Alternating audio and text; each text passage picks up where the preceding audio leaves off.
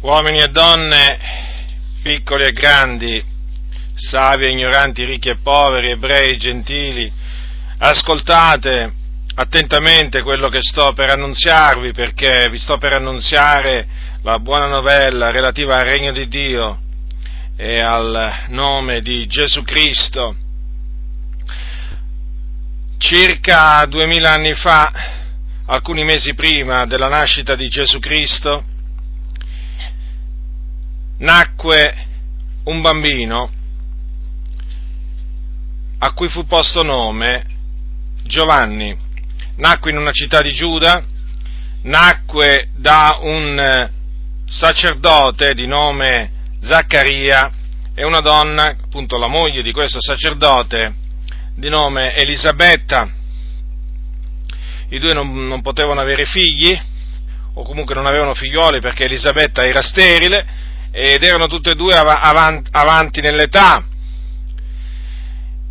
Ma il Signore nella sua grande misericordia esaudì la preghiera di Zaccaria e diede loro un figlio a cui fu posto nome, come ho detto prima, Giovanni.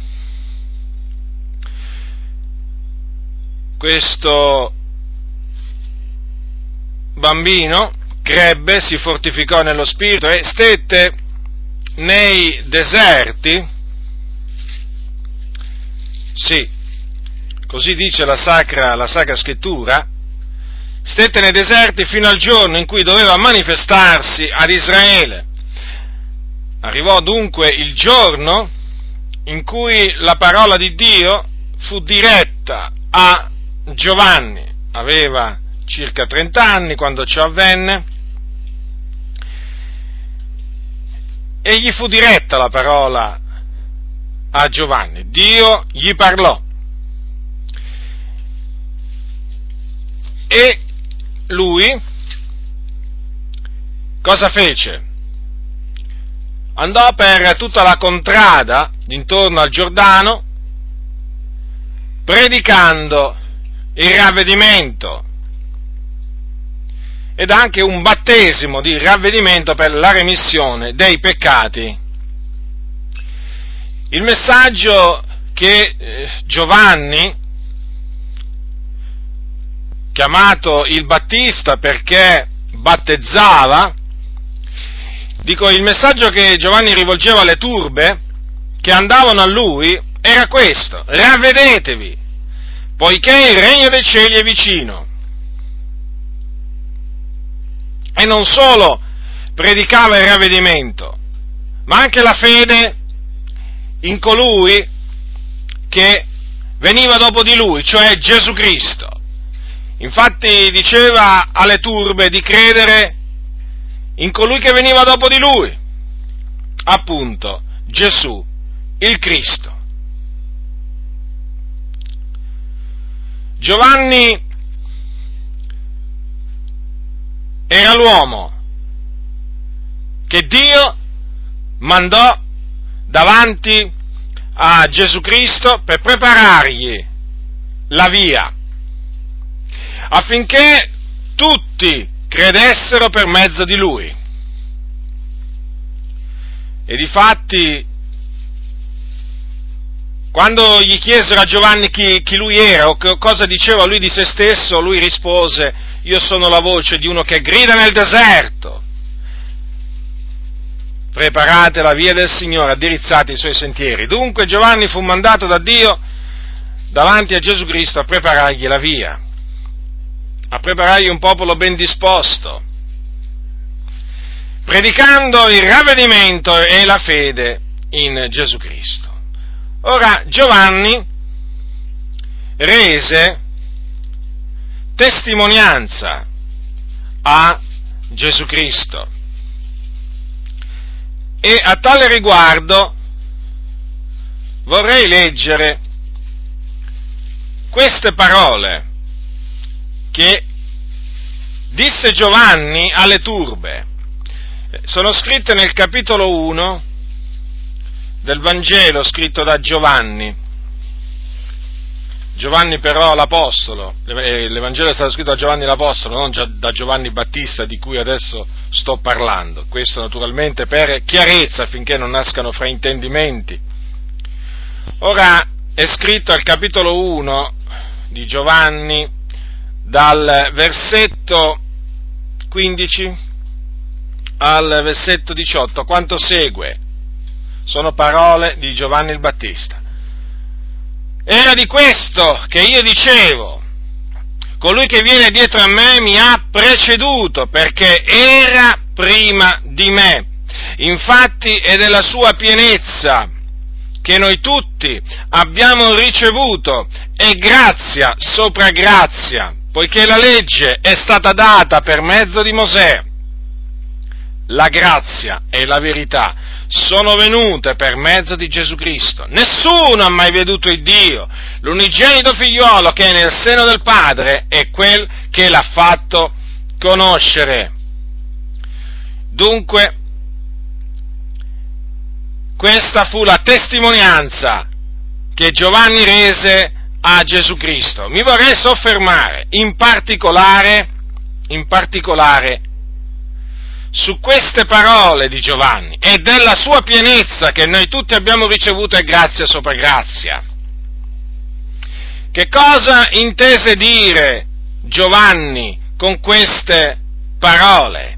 Intese dire che è in virtù del fatto che Gesù Cristo, il figlio di Dio, è Dio, che noi abbiamo ricevuto e grazia sopra grazia. Ora,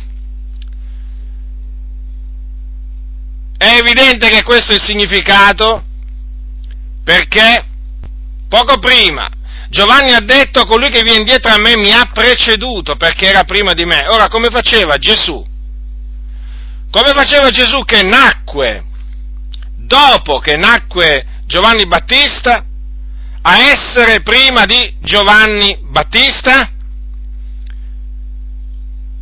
Si spiega solo in questa maniera, dicendo che Gesù Cristo esisteva ancora prima di nascere, di venire in questo mondo. Ecco perché Giovanni disse, era prima di me. Dunque, Gesù Cristo esisteva prima di venire in questo mondo, in forma di Dio. La scrittura dice la parola era Dio e la parola qui è Gesù Cristo. Poi la parola è stata fatta carne ed ha abitato per un tempo fra noi. Dunque la parola che era Dio prima di venire in questo mondo continuò ad essere Dio dopo che fu fatta carne. E di fatti Giovanni parla della sua pienezza. In altre parole, questo significa che in Gesù Cristo il Padre si compiacque di fare abitare. Che cosa? Tutta la pienezza della divinità questo è fondamentale. Tutta la pienezza della divinità. Il Padre si compiacque di far abitare nel suo figliuolo Gesù Cristo. Dunque Gesù Cristo, il figlio di Dio nei giorni della sua carne, non solo era un vero uomo, ma anche vero Dio. Era Dio. E di questo ne diede prova rimise i peccati, cosa che solo Dio può fare. Tanto è vero che quando lui rimise i peccati a un paralitico un giorno, dicendogli figliuolo, i tuoi peccati ti sono rimessi, c'erano degli scribi e dei farisei attorno a lui che cominciarono a dire dentro di sé che egli bestemmiava perché solo Dio può rimettere i peccati, ma Gesù non bestemmiava perché lui era Dio. Dio manifestato in carne e dunque poteva rimettere i peccati agli uomini.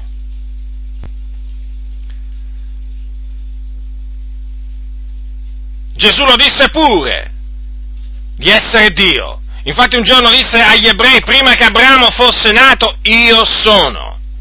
Solo qualcuno che era Dio poteva dire io sono. E difatti gli ebrei compresero che lui, dicendo quelle parole, si faceva Dio. Proclamava di essere Dio, infatti cercarono di ucciderlo, proprio per questa, proprio per questa ragione. Ma ancora il suo tempo, l'ora sua non era ancora venuta, e quindi non poterono metterlo a morte in quella, in quella circostanza. Dunque, è in virtù del fatto che il Padre ha fatto abitare in Gesù Cristo tutta la pienezza della divinità, che noi tutti abbiamo ricevuto e grazia sopra grazia. Quali sono queste grazie? Sono innumerevoli. Io vorrei citarvene però quattro. Sì, quattro. Innanzitutto, in virtù del fatto che Gesù è Dio, noi abbiamo ricevuto la cancellazione la remissione, la purificazione dei nostri peccati.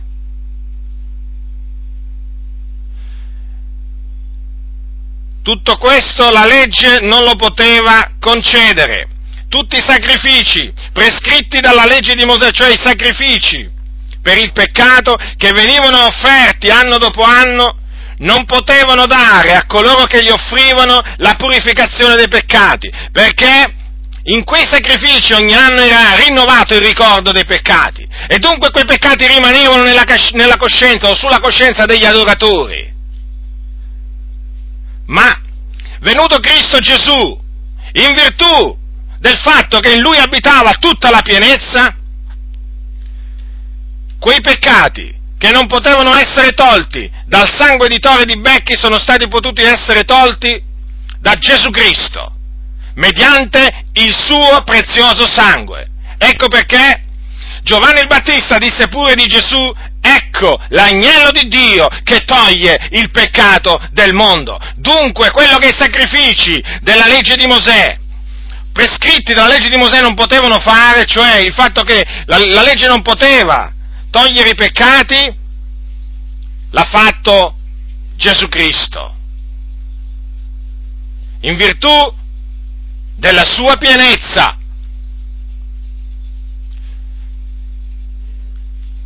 Un'altra grazia, la redenzione dei nostri peccati o la liberazione dai nostri peccati. Eravamo schiavi del peccato, il peccato ci dominava, eravamo tenuti da, dal peccato come da delle funi. Ma Gesù Cristo, Dio benedetto in eterno, ci ha affrancati dal peccato, ci ha resi liberi, ha spezzato quelle funi, le ha spezzate e ci ha resi liberi. Sempre mediante il suo sangue, il suo sangue prezioso. Anche questo, la legge, la legge di Mosè non poteva farlo non poteva farlo perché la legge non è stata data per liberare l'uomo dal peccato, ma per semmai custodire l'uomo nel peccato, rinchiudere l'uomo nel peccato. E difatti noi eravamo tenuti prima appunto di conoscere il Signore, eravamo tenuti da dei legami, eravamo tenuti stretti da dei legami, che erano appunto i legami della legge. Ma Cristo, in virtù della sua pienezza ci ha liberati dalla, dal peccato e quindi dalla legge, dalla legge che è la forza, la forza del peccato. In virtù della, della sua pienezza noi anche abbiamo ricevuto la conoscenza di Dio, cioè siamo pervenuti alla conoscenza di Dio. Infatti Giovanni ha detto che l'unigenito figliolo è quel che l'ha fatto conoscere. E Gesù stesso disse che nessuno conosce chi è il Padre se non colui, se non il figliuolo, è colui al quale il figliuolo voglia rivelarlo. Dunque è, è, solo tramite Gesù Cristo che si può conoscere Dio e noi l'abbiamo conosciuto, il Dio appunto tramite Gesù Cristo, in virtù del fatto che in Lui abitava tutta la pienezza della deità. Egli era lo splendore della gloria di Dio, l'impronta della sua essenza, l'immagine di Dio e mediante Gesù Cristo noi abbiamo conosciuto il Dio. E un'altra cosa che abbiamo ricevuto per la sua pienezza è la vita eterna. La vita eterna. Perché Gesù Cristo è la vita eterna. È Lui, la vita eterna. E dunque chi ha il figliolo ha la vita eterna.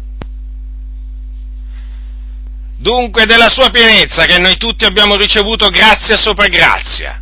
E di questo noi rendiamo testimonianza. Noi questo lo proclamiamo con ogni franchezza. E come dicono le stesse parole di Giovanni, ricevute grazia sopra grazia, quindi, avendo ricevuto e grazia sopra grazia non abbiamo nulla di che gloriarci, proprio nulla. È della sua pienezza che noi tutti abbiamo ricevuto e grazia sopra grazia. Di che cosa abbiamo di che gloriarci? Di niente.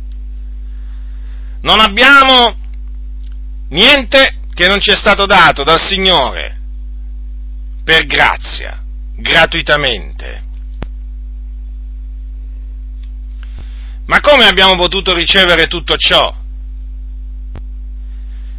Abbiamo ricevuto tutto ciò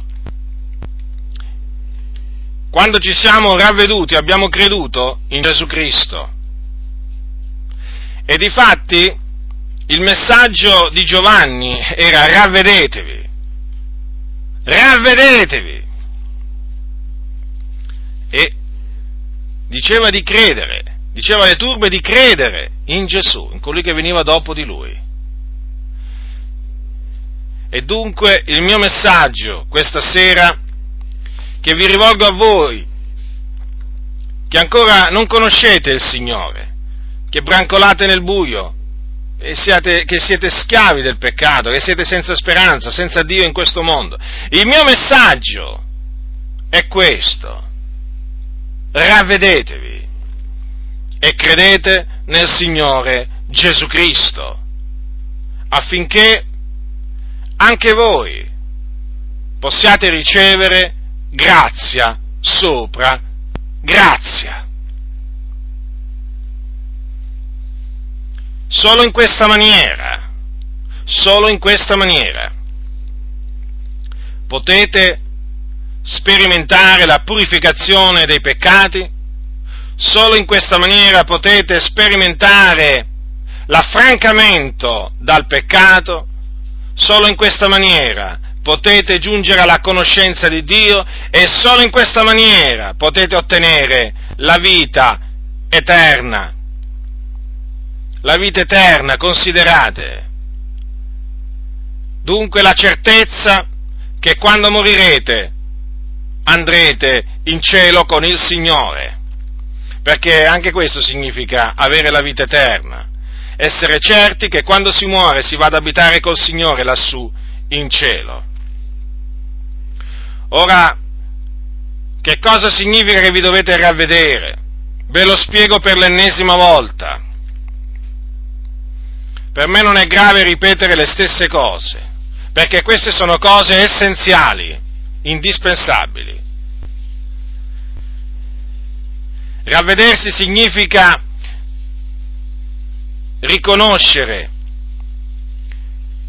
di essere dei peccatori, cioè di avere peccato contro il Dio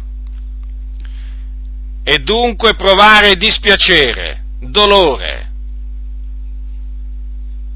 per i propri misfatti che si sono commessi verso Dio. E non solo questo, significa anche decidere di smettere di vivere una vita nel peccato, al servizio del peccato, e cominciare a vivere una vita al servizio della giustizia.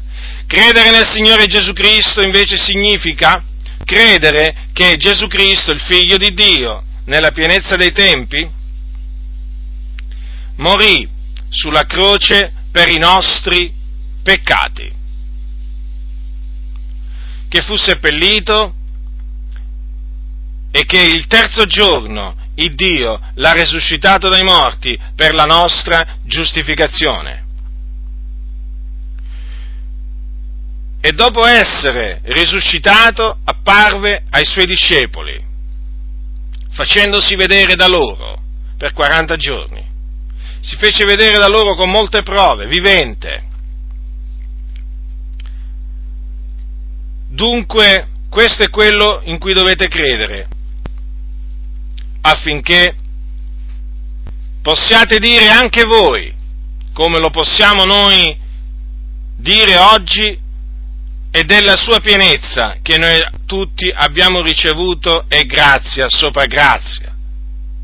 Ma se voi non vi ravvederete e, non, e rifiuterete, se voi rifiuterete di ravvedervi e di credere nel Signore Gesù Cristo, queste parole le potrete leggere, le potrete sentire quanto volete, ma non le potrete giammai proclamare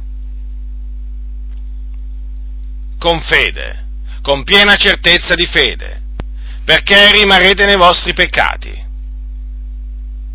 rimarrete perduti, rimarrete privi della conoscenza di Dio, rimarrete privi della vita eterna.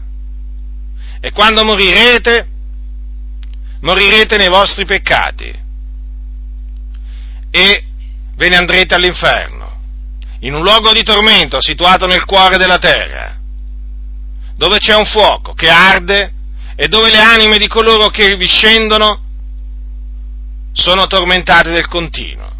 Là c'è il pianto e lo stridore dei denti. E là andrete in attesa del giorno del giudizio. Quando risorgerete, comparirete davanti al trono di Dio, sarete giudicati secondo le vostre opere e sarete gettati in un altro luogo di tormento chiamato lo stagno ardente di fuoco e di zolfo, dove sarete tormentati per l'eternità, nei secoli dei secoli, giorno e notte. Dunque, vedete quanto è importante ravvedersi e credere nel Signore Gesù Cristo. È essenziale, è indispensabile per poter ricevere grazia sopra grazia. Che farai tu? Che farai tu che hai ascoltato per l'ennesima volta questo messaggio, che è il messaggio della salvezza, potenza di Dio per la salvezza di ognuno che crede, che farai? Io spero vivamente che tu non indurisca il tuo cuore, che tu ti umili davanti a Dio, ti riconosca un miserabile peccatore, lo invochi affinché abbia misericordia di te e creda nel suo figliolo Gesù Cristo. Lo spero vivamente, guarda. Questo è quello che mi spinge ad annunziarti questo messaggio.